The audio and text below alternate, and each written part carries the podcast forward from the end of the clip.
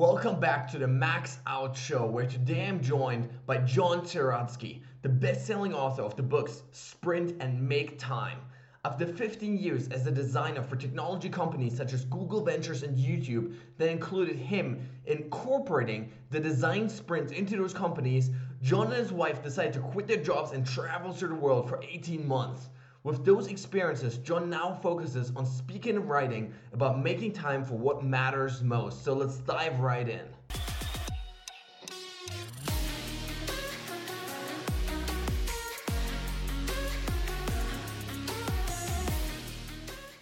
Hey, Max. Thanks for having me.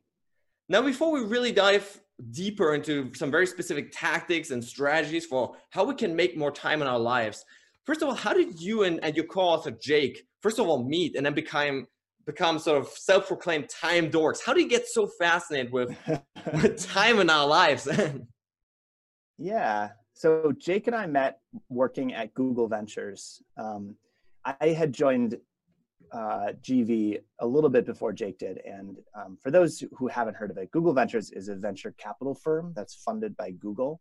So every year, they take uh, some of Google's extra money and they invest it in startups that are outside of Google, so totally independent companies. And I had been working um, in other parts of Google. I had been working at YouTube and I had worked on Google's advertising tools and I had worked at a startup and then some other stuff. And um, I got when I got the job at GV, it was as a design partner. And so my role was after we made an investment, I would go inside the companies we invested in and help them out basically like a consultant you know sort of use my my background as a designer and a writer and help them work toward whatever goals they had. Um, but very quickly my team and i realized that it wasn't going to be enough for us to just sort of be the experts you know to go in and mm-hmm. say like here's what i think you should do.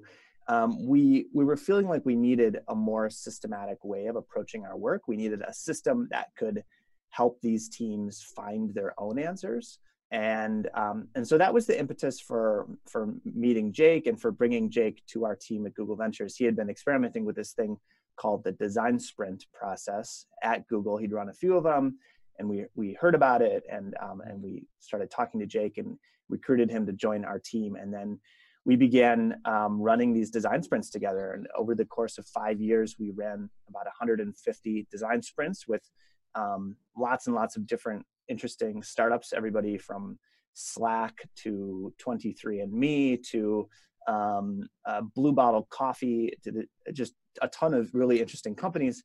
For sure. And we were we were like helping them. You know, we wanted them we wanted them to be successful. Um, and as an investor, we had this this very real interest in helping them work efficiently and effectively. But um, for for Jake and I, we we realized that we were both we had both been kind of experimenting and, and thinking about our own time and with productivity and you know trying to optimize that type of thing. We'd been both doing that independently for a long time.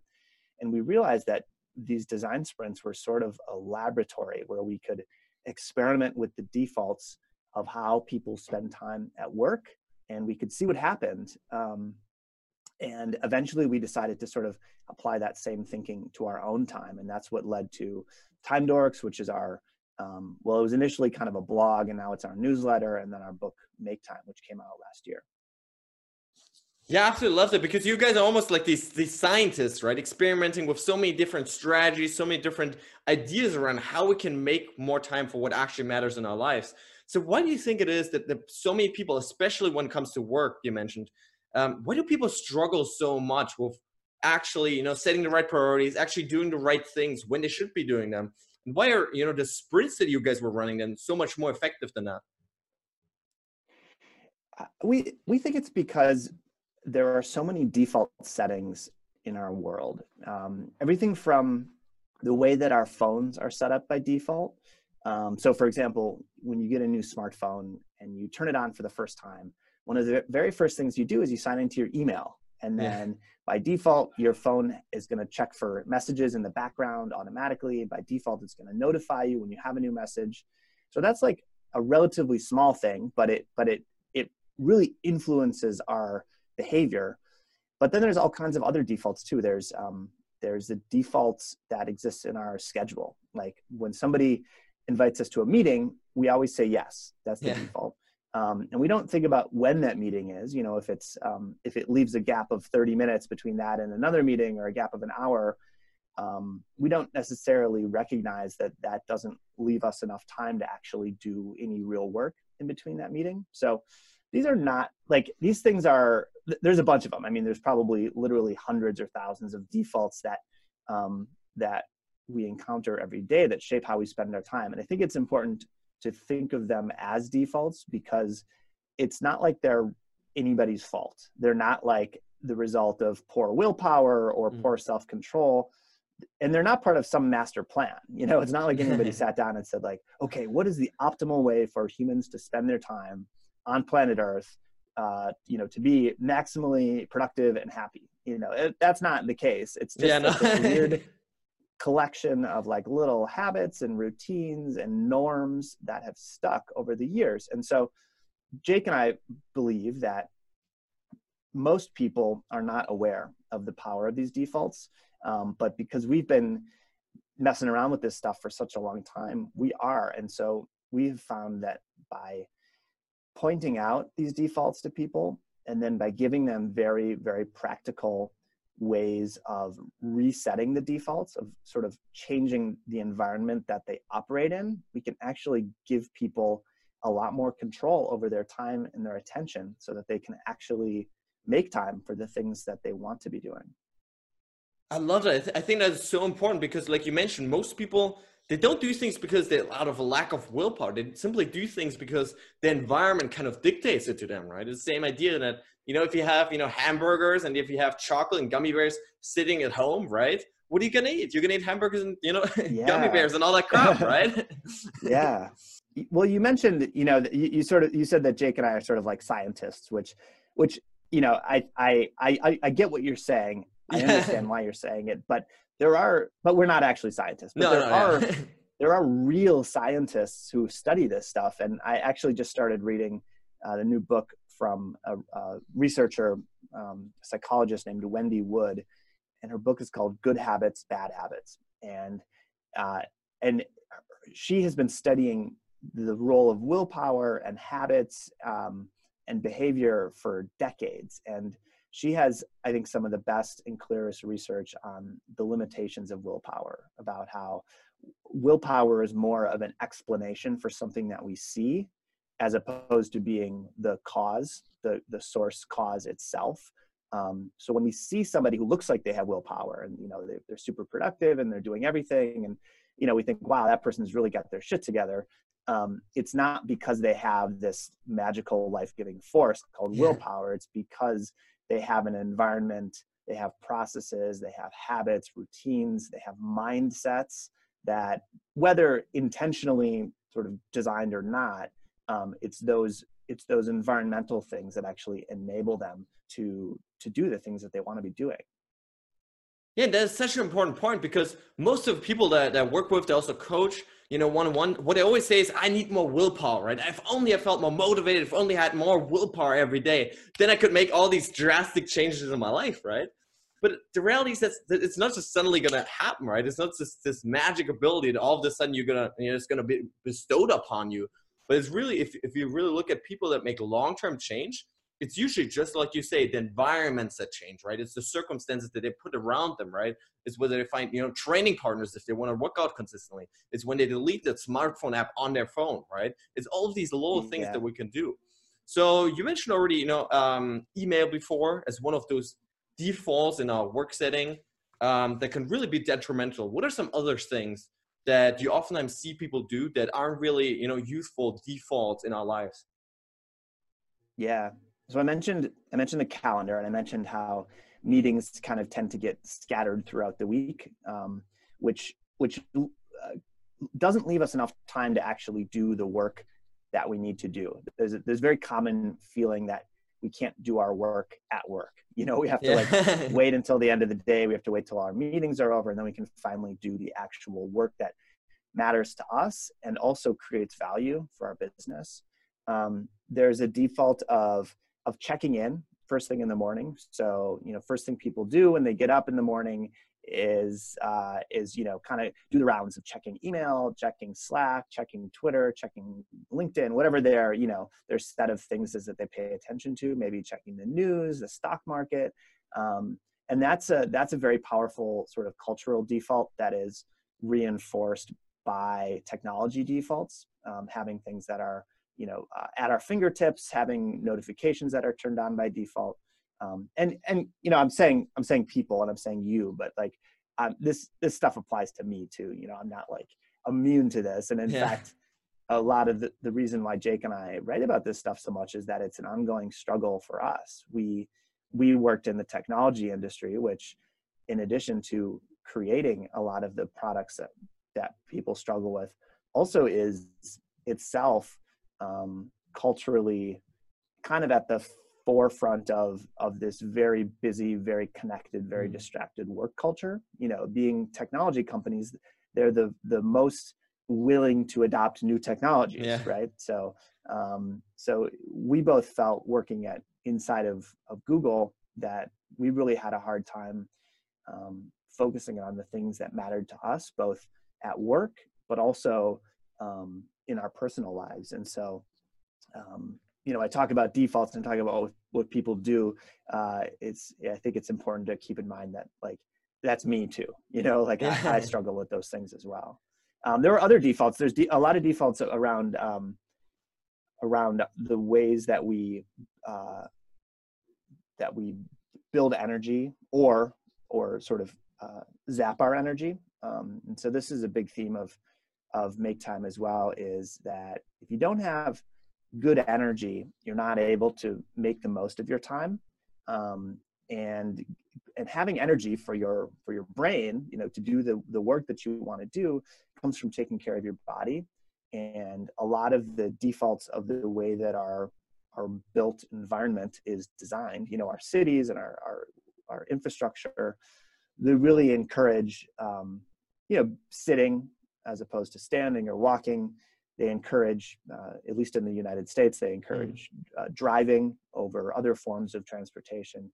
Um, defaults, uh, you know, things like like delivery apps um, encourage you to, you know, not, um, you know, to, to basically, you know, eat food that is sort of very convenient and, and yeah. readily available, not necessarily the healthiest. Um, and uh, and so you know again these are like these are all things that i struggle with as well but but when you you know when you when you think about a typical day where your time is really sort of dominated by defaults that um, that don't prioritize the work that matters to you and then you think about kind of the end of the day where you're trying to sort of unwind and relax but but that just looks like you know watching netflix and ordering ordering delivery, yeah. um, you're missing out, I think, on some opportunities to really recharge and to um, to rebuild your energy.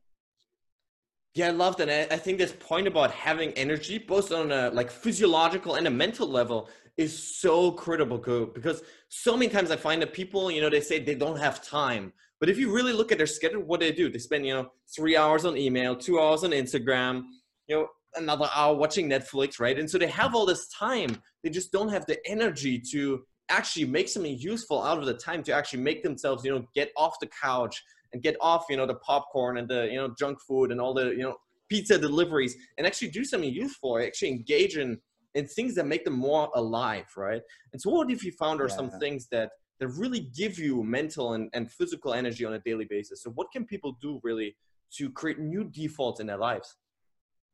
Yeah. So the um, a lot of the stuff that I'm going to say is really it's really basic and it's stuff that everybody knows already. But it's so, important. um, yeah. So you know, it's um, you know, the, the the building blocks of of energy really are the food that you eat, um, the the amount of movement that you get, you know, the amount amount of exercise. And I, I hesitate to say exercise because really it doesn't need to be exercise where you're like going to the gym. You know, yeah. just just moving your body is, is what's important. Um, and then and then the sleep that you get. So the amount and the quality of sleep. Um, and then there's a few other things that people don't think about quite as commonly, um, which have to do with um, sort of the more human side of things. So um, connecting with other humans face to face can be very energizing uh, having a sense of community and belonging um, can really give us energy and having quiet you know having the opportunity to step away and unplug from everything um, can can really help us energize as well. So so within those those six areas there's a whole bunch of tactics that you can try. Um, one of my favorites is to keep all devices out of the bedroom. So love that. my wife and i recently you know you mentioned in the intro that that we had done this this uh this long sailing journey. And it, in that environment we didn't always have internet and you know we certainly couldn't like order takeout or whatever yeah. but we were we were living a lifestyle that was that was pretty pretty quiet and pretty calm and pretty disconnected for the most part and when we moved into our we now live in um, in milwaukee wisconsin in, in the united states and when we moved in to our place here we um, we set up a charging station for our computers and our phones that's um, not only in a different room, so it's in the dining room, but it's behind a cabinet door. So we actually keep wow. our devices away and then and, and they live there uh, at night and then when we get up in the morning we have to make a deliberate decision to um, to you know check our phones for the first time for example um, and and and that small like environmental change has really helped with the both the quality and the the quality of our sleep, but also just with sort of a, creating a feeling of of calm um, and slowing things down a little bit, uh, particularly kind of at the end of the day and the beginning of the day. Um, so that's that's one that that works really well for me. Um, another one is uh, is one of my favorite like sort of uh, a, a, friend recently described it as a triple play tactic because it has like multiple benefits in one is the default of make of cooking my own food so making dinner at home which which my wife and i try to do probably four or five nights a week. So not every night but but most nights. Um, and and and cooking dinner is great because um, first of all you have to go buy the food. So you have mm. to you know go somewhere and and you know you have to uh, you can you can get groceries delivered of course but i i enjoy the process of you know walking to the store and sort of walking around and, and kind of you know having that moment that is not in front of a screen that's not yeah. sort of actively focused on trying to be productive um, but just doing something for myself that needs to be done and then of course you have to cook the food um, so that's a, a, bit of a meditative experience as well you know you can't be answering emails while you're cooking. Um, mm-hmm. And then you know, food that you make at home tends to be healthier than food that you eat at restaurants. So it also has the benefit of, um, of being healthier. And um, it also adds to that um, sort of feeling of calm at the end of the day that I mentioned. Um, one of the tactics that Jake and I wrote about in the book is called Fake the Sunset. And it's mm-hmm. about sort of lowering the lights in, in your house and removing um, bright, you know, artificial light like uh, computers and, and, phone screens from your environment in the hours leading up to bedtime.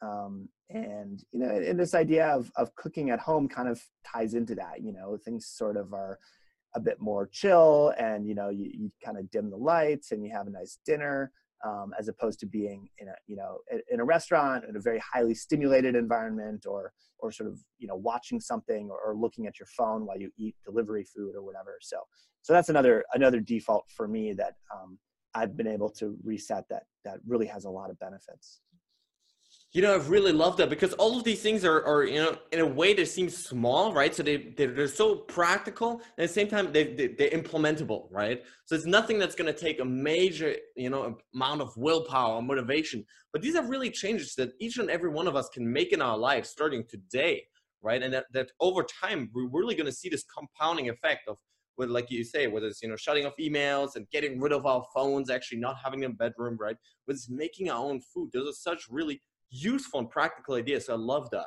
You know, I think a lot of times when people read about productivity or, or optimization or whatever, there tends to be a lot of really kind of hardcore prescriptive advice out there. Yeah. You know, you read about um, the 15 things you should do before 5 a.m. You know, or like yeah. it's just or like some super extreme diet that that you should be on, and you know, there's there's there's certainly value to all those things, and I've tried lots of those things my, myself, but I think that they can. Um, I think those can actually be counterproductive for people. I think that um, it can be very intimidating or overwhelming to try them and then if they don't go the way that you hoped there can be kind of this feeling of failure because you tried it but you weren't you know you weren't good enough if it didn't work for you which of course isn't true at all you're perfectly good enough um, and and i think that a far better approach is to find like you said these things that are just super practical super doable kind of simple things that really fit into normal everyday life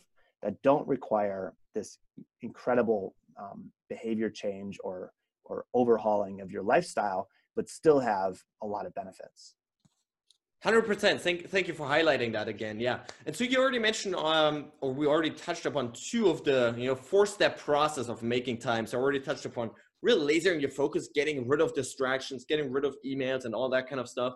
We touched upon energizing your body and mind throughout the day. So there's two more steps, which is defining your highlight every single day and then reflecting, adjusting, and you know experimenting again. So can you touch upon those two as well a little bit and really help us understand how to define our first of all daily highlight and how to keep focusing on that every single day?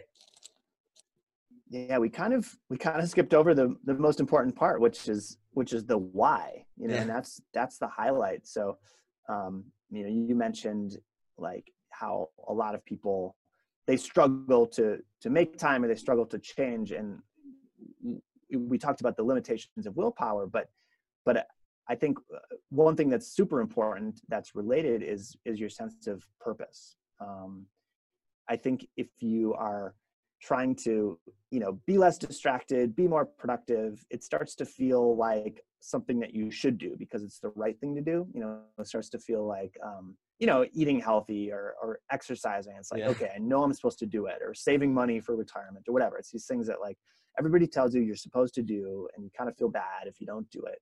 Um, but i think if you can give yourself a really clear purpose if you know why you're trying to spend less time on instagram for example or why you're trying to rethink your schedule um, and it can be really clarifying and really motivating. And so that's kind of the essence of the highlight is to give yourself one thing every day that you are super excited about. One thing that when you look back at the end of the day and you think, what was the highlight of today?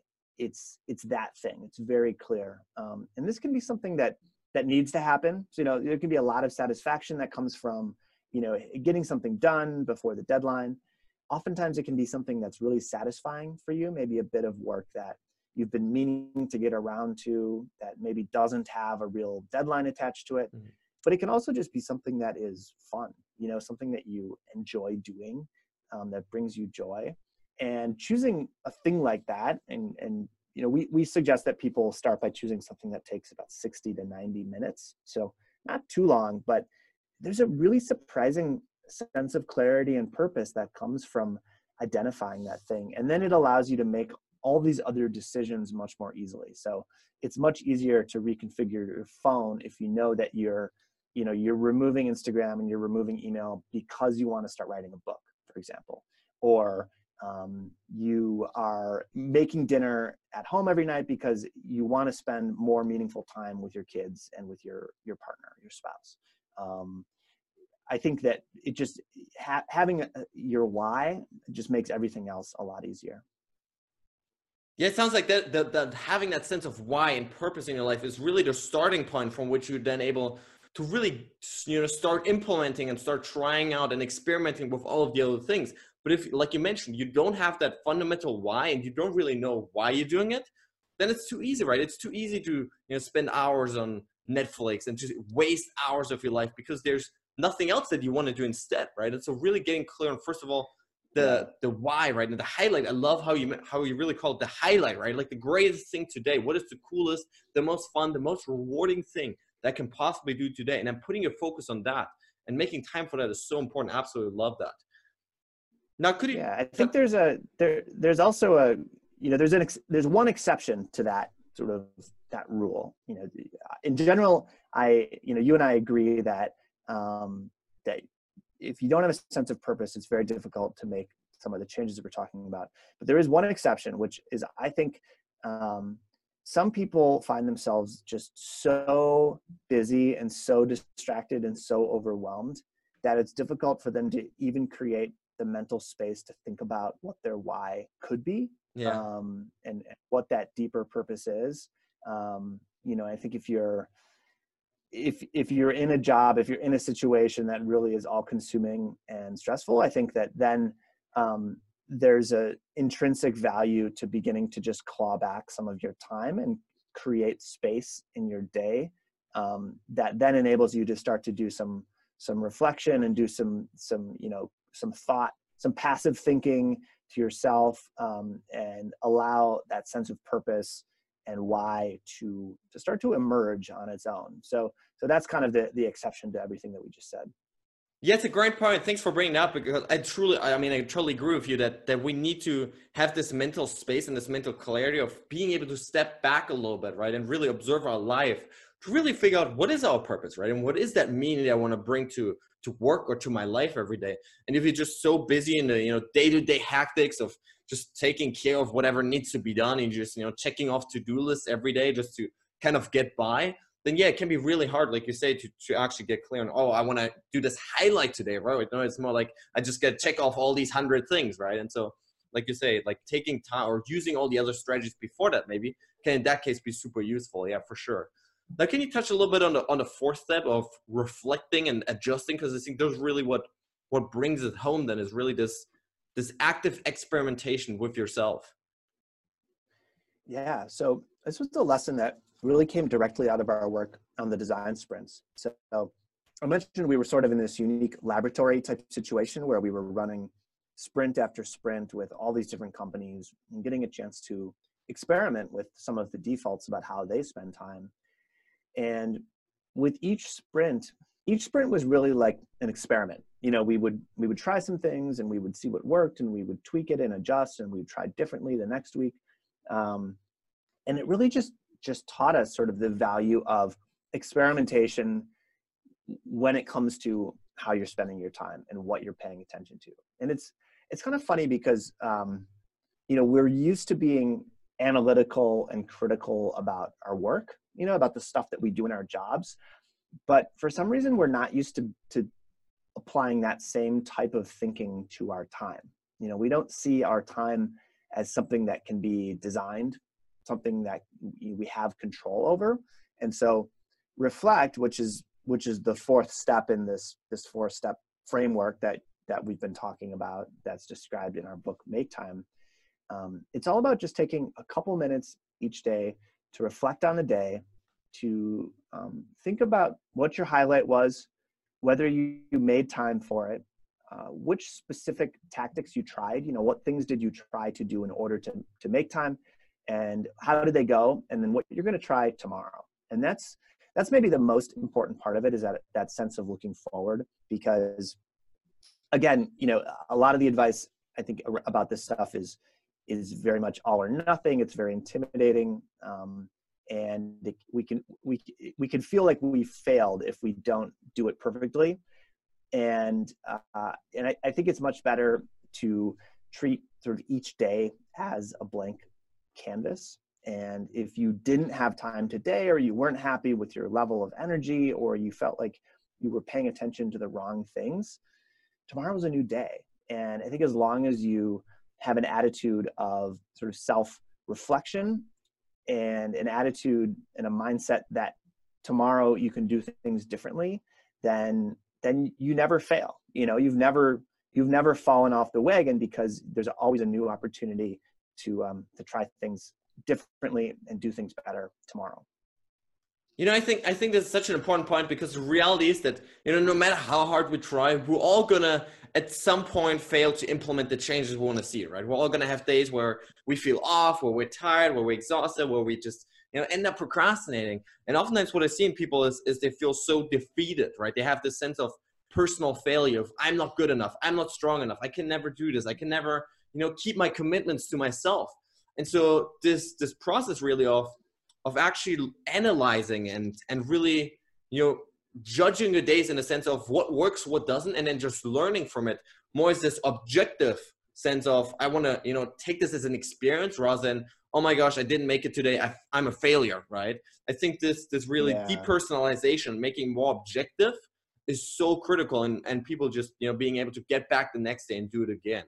So i love this process. The other the other thing that it really enables is um, is it gives you a way of customizing or personalizing the stuff that you're trying um, you're you know when you first begin you might you might try something because you read about it in a book or whatever but but very quickly when you're reflecting daily you you're you are doing things because they work for you. You're not doing them because you read about them or somebody told you to do them. You're actually getting that firsthand benefit. And like you said, you're sort of objectively, um, you know, evaluating whether it works for you, and and you can you can really sort of tweak and tailor the system to your own lifestyle. You know, to your preferences, to the things that matter to you. And i think that's a really powerful uh, benefit of reflecting as well.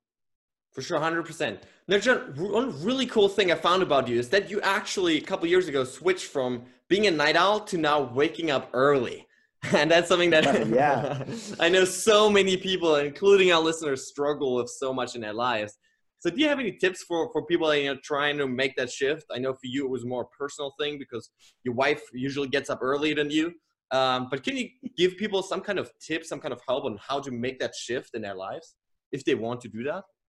Yeah, totally. Um, yeah. So first thing is, I think I think you you need to know why you want to do it. Um, for me, I like you mentioned, I did have a I had a pretty strong motivation, which which was that years ago, um, my wife and I were we were both working sort of normal full time corporate office jobs, and she had she worked at a company that had a much earlier culture. Um, they worked with a lot of people in europe so she would often have calls that would be at 7 a.m or 8 a.m and so she was getting up early and i was you know i came from more of kind of a you know techie hacker type of culture where people would sort of sleep in and work later and then and you know sort of stay up late working at night.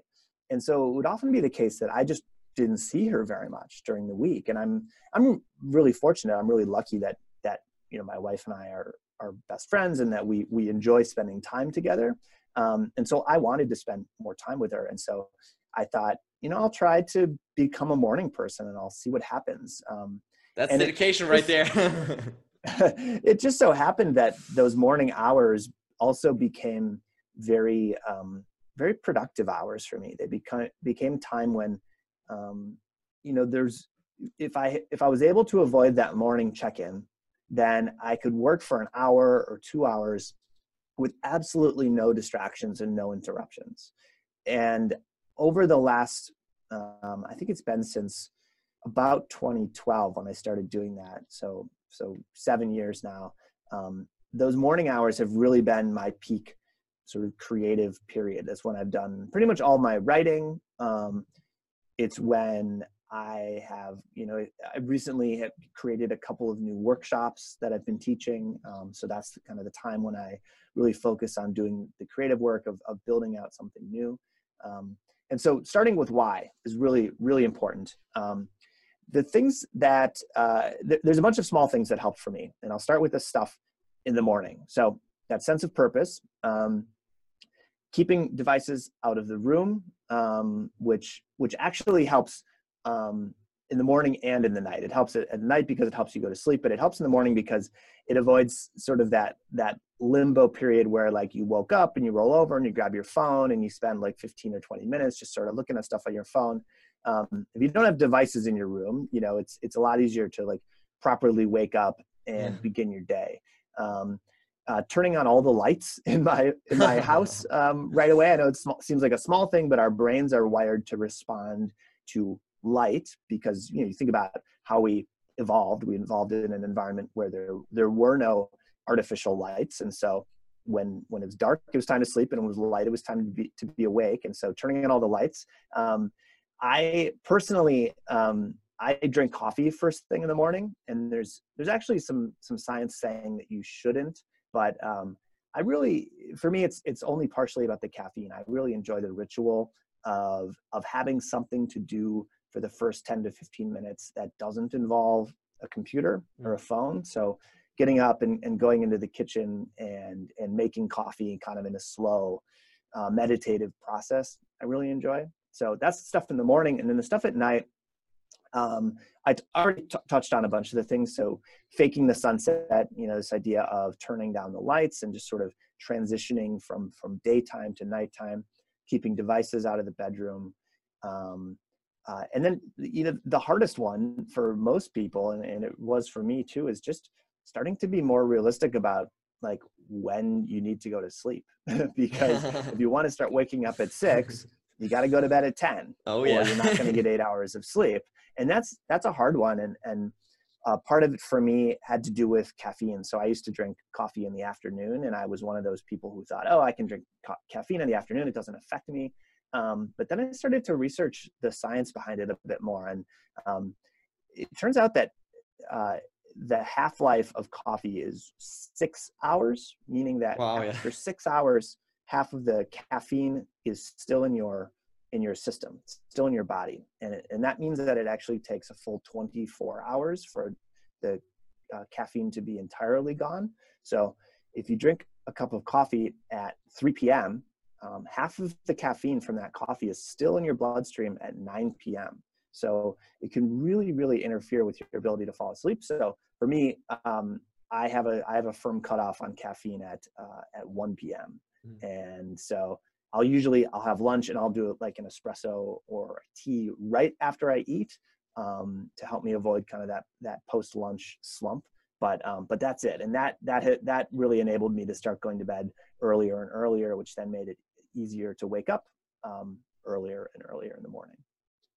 Yeah, I love that because I think that the thing that holds people back more than anything else from waking up early is actually the going to sleep part, right? It's not what you do in the morning, where you know you set an alarm at different one like room or whatever that you, you know lawn that you need to chase down or sure. whatever. It's it's not yeah, that right. Yeah. Usually it's just like hey, you've got to go to sleep at like ten or maybe even nine. I don't know.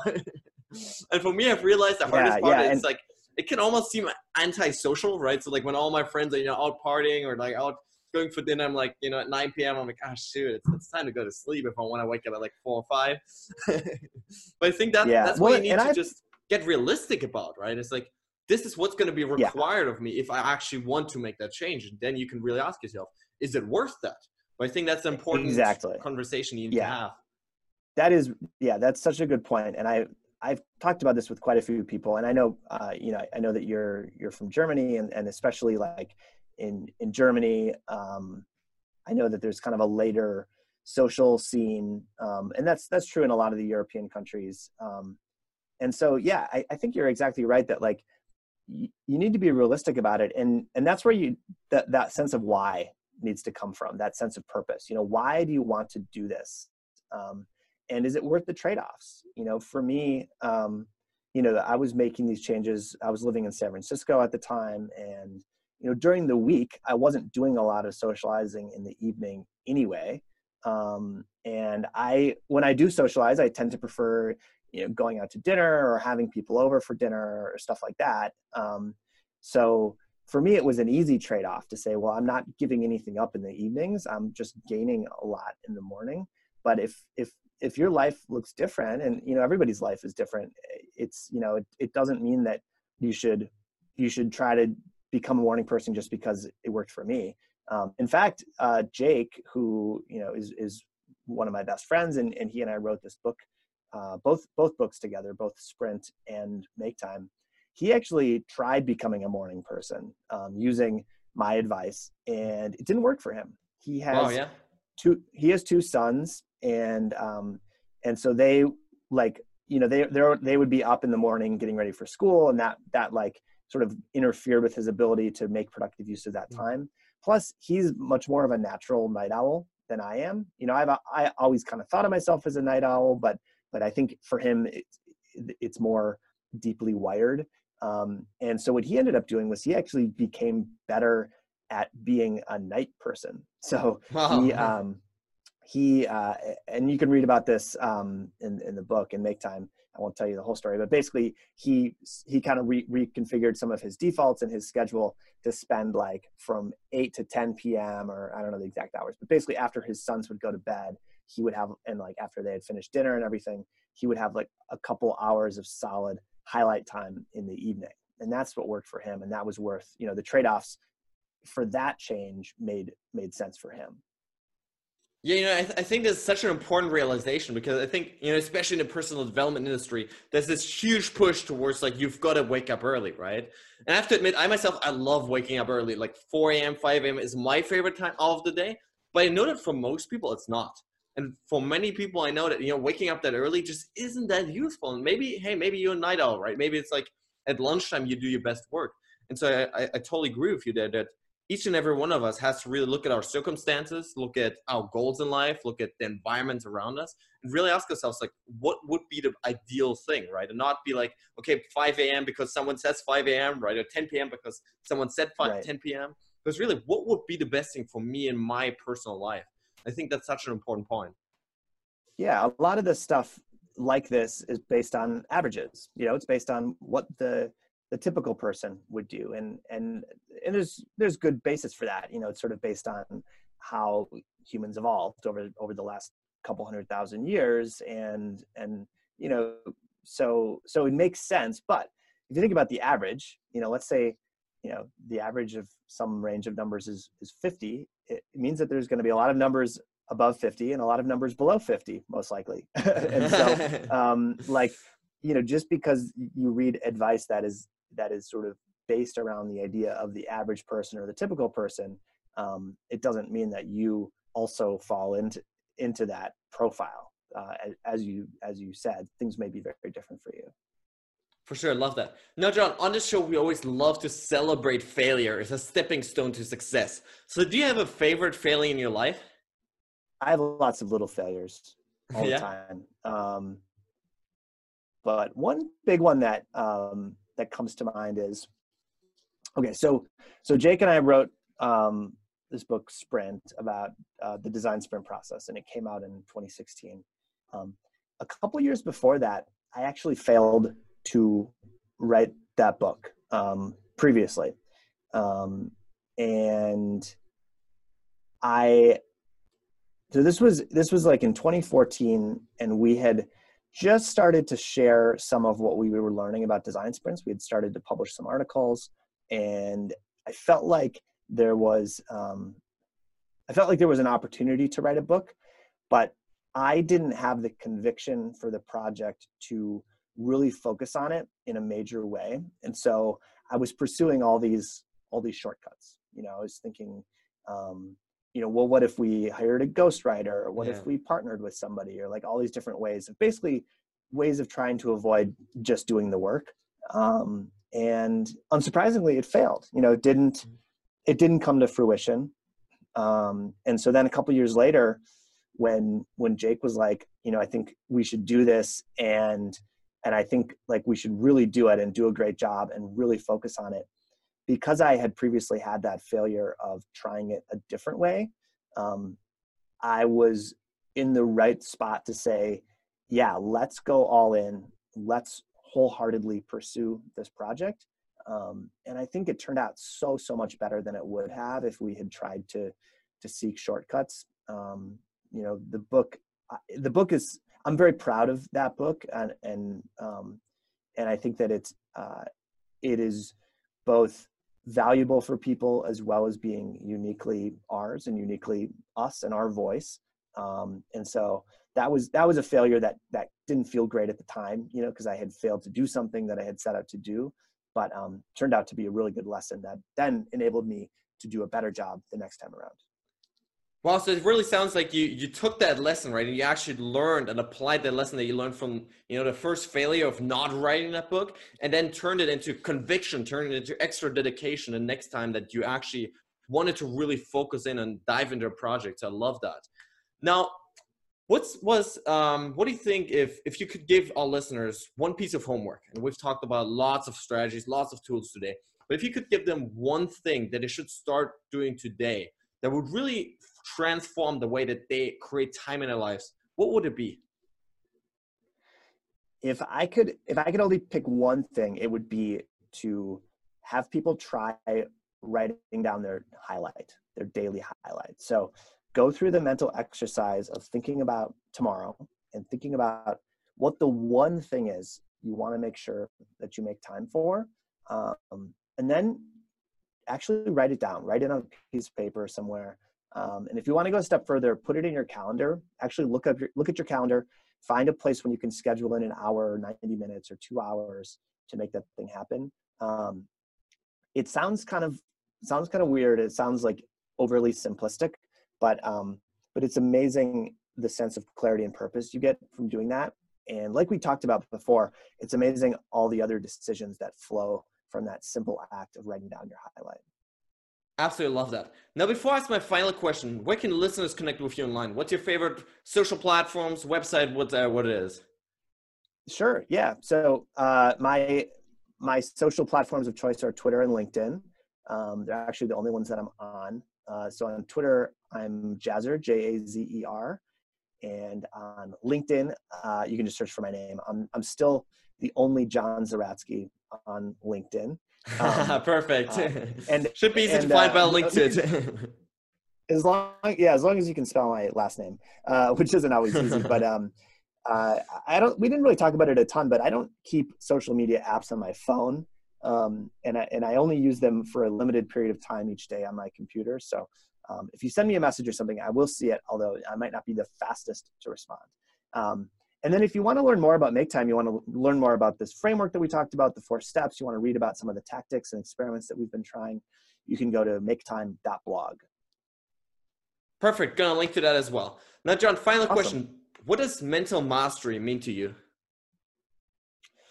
For me, mental mastery is is the sort of ends but not the means. I think if you want a feeling of of mastery, the first thing that you need to do is understand uh, how how you function. You need to understand why you you your brain works the way it does, and then find ways to change your environment, change your habits, change your routines, adopt things that you can do every day. Um, reflect on which which of those things are working well for you um, I think that uh, trying to to white knuckle or willpower your way through those changes isn't going to work. So so it's almost like taking a um, taking a, a, couple steps back and trying to engineer the change that you want for yourself. And I think that's the path to to developing a sense of mental mastery.